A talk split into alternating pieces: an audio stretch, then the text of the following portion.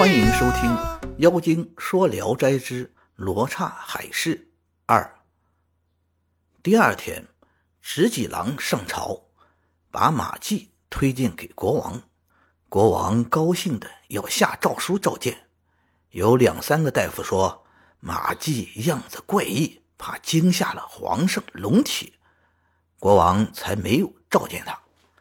直戟郎出来告诉马季，深表惋惜。马季和他一同居住了好多天，同主人一起饮酒，喝醉了拔剑起舞，用煤灰抹在脸上扮成张飞。主人认为很美。说：“请你扮成张飞去见宰相，宰相一定乐意用你，高官厚禄不难到手啊。”马季说：“嘿嘿，闹着玩玩还行，怎么能换个假脸去谋取荣华富贵呢？”主人再三强求，马季才应了。主人马上备了酒宴，请那些大官们来喝酒。叫马季画了脸等着。不久，客人来了，主人喊马季出来见客。客人惊讶地说：“奇怪啊，怎么前几天那样丑陋，今天又这样漂亮？”于是就同马季一起喝酒，非常快活。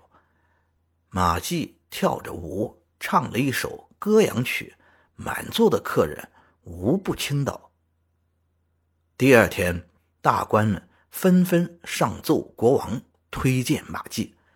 国王高兴，派使者持荆节以礼召见他。见面后，国王问马季中国治国安邦的办法。马季原原本本的陈述了一番，国王大加赞赏，在别宫赐宴款待。喝到畅快的时候，国王说。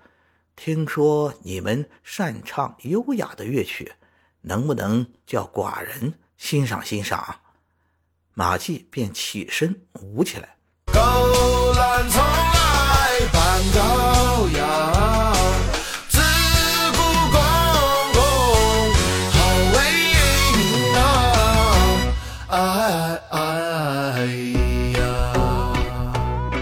也效仿罗刹舞女的样子。用白锦缠头唱些靡靡之音，国王高兴极了，当天就封他为夏大夫，并经常请马季参加家宴，特别恩宠他。时间长了，那些官僚们都知道了马季的面目是假的，他无论走到哪里，总是看见人们小声耳语。不愿意同他接近，马季感到很孤立，心中很不安，就上书国王要求辞职。国王不准，他又要求休假，国王便给了他三个月的假期。于是马季坐官车载着金宝，又回到了山村。村人跪在路上迎接他。马季把金钱分给过去与他交结的那些朋友，村里欢声雷动。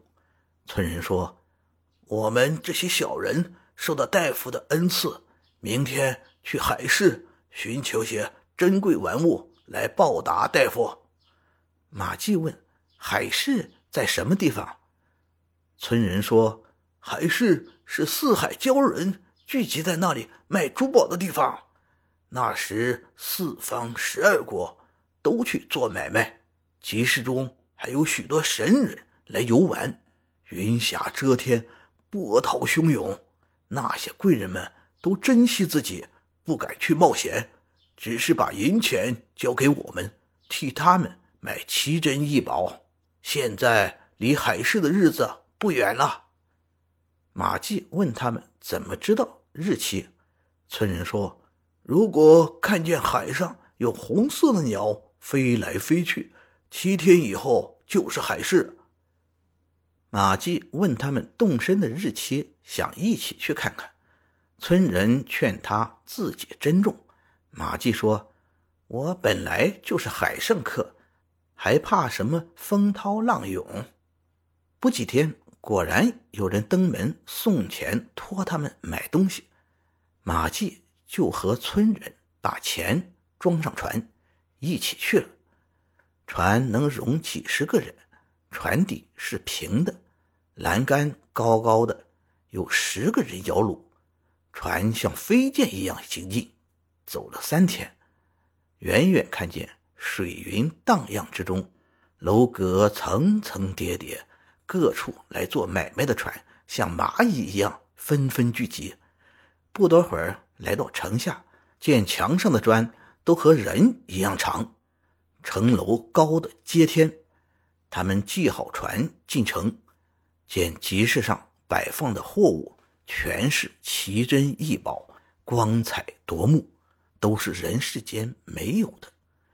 有一位少年骑着骏马走过来，集市上的人都急忙躲开，说是东阳三世子来了。世子过来看见马季，说：“这不是偏远小国来的人。”接着就有个在马前开路的人问马季乡籍是哪里。马季站在路旁行了礼，详细讲了自己的籍贯和姓氏。世子高兴地说：“你既然能屈尊来这里，说明我们的缘分不浅。”于是就给他一匹马，请他同行。二人出了西城，刚走到岸边，骑的马嘶叫着跃进水中，马季吓得失声喊叫，却见海水。从中间分开，两边的水像墙壁一样屹立着。一会儿看见一座宫殿，玳瑁装饰的梁，鱼鳞片做的瓦，四壁亮如水晶，夺目耀眼，能照出人影。马季下马，世子拱手将他请入。抬头看见龙王坐在殿上，世子启奏道：“臣游览海市。”遇见这位中华贤士，请他来参见大王。马季上前跪拜行礼。龙王说：“先生既然是位有文采的学士，一定能够胜过屈原、宋玉。我想劳烦你的大手笔，写一篇描写海市的文章。希望你不要吝惜你的妙词。”马季磕头答应了。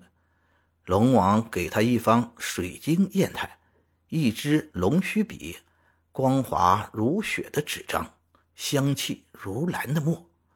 马季立时写出了一篇千余言的文章，呈现给龙王。龙王赞赏说：“先生真是高才，给水国添了光彩。”接着召集龙族，在彩霞宫举行盛宴。酒过几巡，龙王举杯向马季说：“寡人有个爱女，还没有许配人家，愿意把她许给先生。先生意思如何？”马季忙离席站起，惭愧地表示感谢，连连答应。龙王便对左右说了。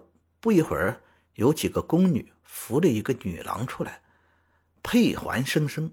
鼓乐齐奏，拜完天地，马季偷眼一看，那女郎真是一位天仙。龙女拜完天地就走了。不多会儿，宴席散了，两个丫鬟挑着宫灯，领着马季进了旁宫。龙女正浓妆坐等，珊瑚做的床上装饰着各种珠宝，帐外流苏缀着斗大的明珠，床上的被褥。又香又软。天刚亮，便有许多年轻美貌的丫鬟使女前来伺候。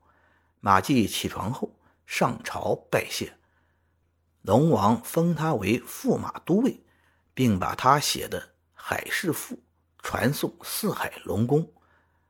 四海龙王都派专员来祝贺，争着下请柬，请驸马赴宴。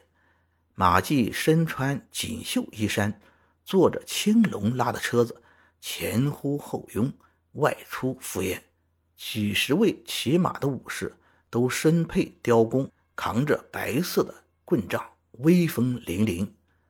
骑马的谭征，坐车的奏玉，三千里游遍各海，从此龙梅的名字传遍四海。